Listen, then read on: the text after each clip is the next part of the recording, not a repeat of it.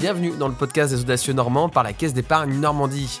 Notre objectif est simple, vous inspirer, vous donner envie d'entreprendre, bref, d'être audacieux.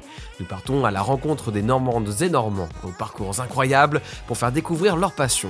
Alexis Montagne est un jeune entrepreneur qui a seulement 23 ans, a repris la direction d'une entreprise spécialisée dans les spectacles de fontaines et dans la fabrication de fontaines fixes. Un domaine méconnu que nous allons explorer ensemble. Allez go Bonjour Alexis. Bonjour Ambroise. Peux-tu nous parler en quelques mots de cette histoire familiale qu'est l'entreprise Atlantide? Euh, bah alors l'entreprise Atlantide existe depuis 1999 euh, et a été créée par, euh, par mes parents. Et ce, depuis 2018, j'ai racheté l'entreprise et aujourd'hui c'est moi qui dirige. Alors à la base c'était à la base c'était leur idée de faire du jet d'eau. Euh, ils avaient une activité d'artificier et ils voulaient se démarquer de la concurrence. Et avec le temps, ils se sont rendus compte qu'ils arrivaient à faire des shows, des événements que avec du jet d'eau et ont abandonné la partie artifice pour se consacrer uniquement, uniquement au jet d'eau.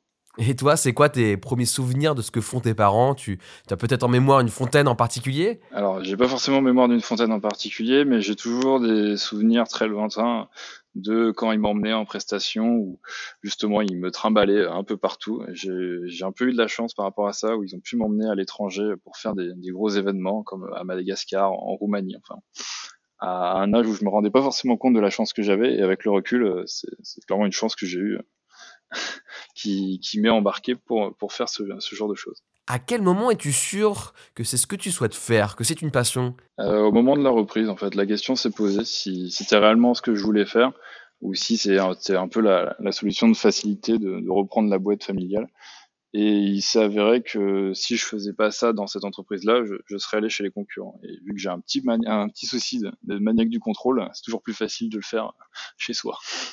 Bon, là, on peut vraiment dire que c'est une passion, car si tu étais prêt à aller chez le concurrent, c'est que tu es totalement mordu par ce secteur. Euh, comment tu l'expliques? Ça, vient de l'aspect esthétique, technique, événementiel, le, fait de créer du patrimoine? Euh, Alors, c'est un peu particulier, parce qu'on est dans un secteur qui est vraiment très de niche, l'événementiel, et c'est soit ça plaît, soit ça plaît pas parce que c'est pas un métier qui est forcément facile. Généralement, ce que voient les gens, c'est les paillettes, le beau à la fin, mais des fois, ça nous arrive de travailler des semaines, voire des mois sur un événement qui dure euh, alors que le public en, dure, on voit à peine, à peine 20 minutes. Donc, euh, ouais, la, la, meilleure satisfaction, c'est quand le public, euh, les, les 30 secondes d'applaudissement à, à, la fin du spectacle. C'est ouais, un, un peu pour ça qu'on travaille. Qu'as-tu suivi comme euh, étude pour se rapprocher le plus possible de cette activité de, de fontainier? Alors, j'ai fait un DUT génie industriel et maintenance à Cherbourg. Et ça me permettait d'avoir le bagage euh, électronique et, euh, et mécanique ainsi que tout ce qui était mécanique des fluides. Et après, bah, tout le reste, il n'y a pas vraiment d'école, c'est sur le tas. Alors on se doute que trouver les formations techniques comme l'électronique ou la programmatique, ça, ça, se fait plutôt bien, mais comment développer sa sensibilité artistique? Car euh, c'est une partie importante de ton métier. C'est un peu comme l'oreille absolue, on peut la travailler mais on a plus ou moins des prédispositions. Et puis l'avantage que j'ai c'est que bah, depuis que je suis gamin, j'ai toujours vu comment ça marchait, comment ça faisait, ce qui fait que même aujourd'hui, euh, en écoutant la radio, je, je, visualise les shows euh, si jamais on devait en faire un sur cette musique-là. C'est bah, un peu ma, c'est ma passion, donc euh, même quand je travaille pas, euh, j'y pense. Bah, en, en, continu, en fait, je cherche à imaginer des choses, à créer de nouvelles, de nouveaux éléments, de nouveaux, de nouvelles idées et autres même les week-ends et autres, ou quand je me promène dans la rue, je vois des choses, ça me donne des idées pour des spectacles ou pour autres. Dès le début de tes études, tu sais que c'est l'entreprise de tes parents que tu reprendras? Pas, pas du tout. Parce que, comme je vous ai dit, c'est vraiment au moment de la reprise où la, question s'est réellement posée, savoir si c'est vraiment ce que je voulais faire. Et euh, je pense qu'aussi ce qui m'a aidé à reprendre l'entreprise, c'est qu'à aucun moment ils m'ont forcé, m'ont dit il faut que tu reprennes. C'est vraiment un choix que, que je me suis imposé et, et, au contraire, ils étaient même plus là à dire reste, fais pas ce métier, c'est un peu débile comme, comme idée. Il y a des trucs qui sont beaucoup plus calmes, posés, où on fait pas forcément des horaires de nuit et autres. Si tu veux vraiment faire ça, c'est parce que tu en as envie, c'est pas parce que nous on, te l'a forcé. Et je pense que c'est aussi ce qui m'a permis de, de rester, de, de rester dans ce milieu. Te serais-tu senti euh, prêt à créer une entreprise en partant de zéro? Ah non, non, non. Moi, j'ai eu la chance que ce soit mes parents qui, qui avaient l'entreprise et que j'ai juste eu à la reprendre. Mais à aucun moment, j'aurais fait, euh, j'aurais fait ce qu'ils ont fait eux, eux à la base. je suis vraiment arrivé, le truc existait et, et bah moi je m'éclate et je l'améliore, je le rends un peu à mon image et puis, puis ça avance. Mais jamais moi tout seul dans mon coin, jamais je l'aurais créé. Clairement, c'est cette chance que j'ai eue dès le départ. Bon, bah, qu'est-ce qui te paraît inimaginable à, reproduire et qu'ont dû faire tes parents? Bah, quand ils ont commencé, euh, bah, les banques les ont pas suivis parce que si, si, bonjour, vous allez voir une banque dire bonjour, on va faire des jets d'eau, bah, le banquier va vous regarder, enfin, c'est très bien, la porte elle est là-bas, et bon courage. Et ils avaient eu la chance d'avoir un peu de, de sous de côté euh, suite à des licenciements économiques et un peu fêlés sur les bords, et ils sont partis là-dedans. En tant que repreneur, est-ce que tu te sens muni d'une mission d'évolution, d'apporter ta touche, de faire évoluer l'entreprise? Ah bah, euh, En fait, c'était aussi le but de la reprise, c'était justement de la faire évoluer pour, pour aller euh, pour innover, inventer de nouvelles choses. Et c'est un peu l'ADN de l'entreprise aussi, c'est de toujours inventer de nouvelles choses pour se différencier des concurrents, pour proposer quelque chose de différent, pour, euh, pour être plus rapide d'installation, enfin, pour que ce soit plus simple, que ce soit toujours plus beau, plus toujours innover en fait. C'est vraiment, c'est vraiment ce qui nous caractérise, c'est, euh, l'innovation, inventer de nouvelles choses que les autres, euh, les autres font pas forcément pour justement se démarquer. C'est quoi ton quotidien 4 à 5 ans après cette reprise d'entreprise? Euh, Le sommeil, c'est compliqué.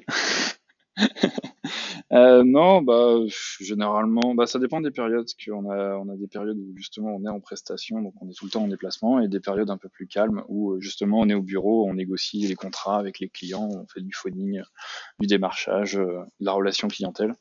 Donc euh, ça dépend vraiment des périodes. Des fois c'est très bureau, on arrive le matin, on repart le soir, et des fois bah on, charge les camions et puis on part pour la semaine et puis on, revient exténué, mais content d'avoir fait ce qu'on a fait et puis ça recommence. Comment tu différencies une réalisation aboutie d'une installation euh, un peu décevante quand on parle de fontaine? Je pense notamment au, travail de tes concurrents. Peut-être que tu regardes avec un, œil plus extérieur. Euh, c'est vrai que moi, si je regarde euh, tout cela, je, je, serais très naïf, très néophyte, un vrai spectateur. Mais, mais toi, en tant que professionnel, tu dois avoir des, des critères précis en disant bah, ça, c'est du bon travail ou ok, les gars, ils sont pas foulés. On est dans le milieu de l'événementiel, ce qui fait que quoi qu'il arrive, au, moment, au moment T, au moment où ça doit jouer, il faut que ça marche. Déjà, la première chose, c'est que tout ce qui est installé euh, fonctionne correctement. Et si déjà c'est installé, que ça fonctionne correctement et que ça suit le rythme de la musique, euh, c'est déjà un bon 90-95% du, travail qui est fait. Après, c'est vraiment euh, mon, regard de, de qui, intervient. S'il y a le moindre jet de travers, ça je le vois. Enfin, ce, genre de choses. Mais clairement, là, c'est vraiment du détail plus, plus, plus. Mais déjà que ça marche et que ça suive la musique, des fois, c'est pas toujours évident pour tout le monde. Pourquoi est-ce, selon toi, important d'implanter des fontaines? Est-ce une manière de créer un patrimoine culturel qui, qui va perdurer?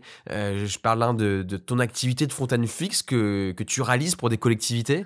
Euh, oui, complètement. Puis, euh, alors il y a deux possibilités, soit petite, enfin petite, soit fontaine un peu classique, un peu ornementale, fontaine sèche pour les villes, ce qui permet surtout en ce moment de régler le, le, problème des îlots de chaleur et de justement recréer de l'attractivité à des zones où, forcément justement les gens voulaient plus venir parce qu'il n'y a pas un arbre, il fait trop chaud, euh, la place est, complètement minérale. Et euh, on a aussi des installations de fontaines euh, musicales, donc aussi enfin, en chaud. Et justement, en journée, les enfants peuvent aller jouer dedans, et le soir, ça fait un rendez-vous pour, pour la ville, pour justement créer de l'attractivité au sein de la ville par rapport à ça. Le miroir d'eau à Bordeaux, on peut considérer que c'est une fontaine? C'est considéré comme une fontaine. À partir du moment où il y a de l'eau, ça, ça part plus ou moins le principe d'une fontaine.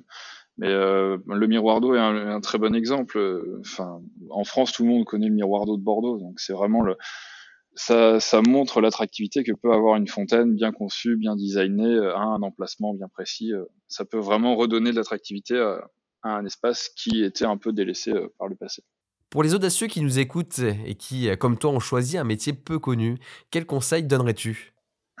Soyez un peu taré. Non, euh, pas penser comme tout le monde. Et euh, ouais, c'est surtout ça, moi, qui, qui, qui me fait avancer, qui, qui me permet justement de différencier. Même à l'école, on m'a toujours dit, euh, tu te concentres pas assez sur un truc, tu pars dans tous les sens. Et si aujourd'hui j'arrive à gérer tout ce que, tous les projets que je mets en place, c'est parce que de base j'ai toujours voulu faire plein plein de choses en même temps et toujours avoir une réflexion un peu différente de, ce qui se fait habituellement. Merci Alexis, on, va s'arrêter là pour notre échange. On a passé un, un, excellent moment avec toi. On retrouve tous les liens sur ton entreprise et ton parcours sur le site des Audacieux Normands, une marque de la Caisse d'épargne Normandie. Et puis on se dit à très vite. À très bientôt.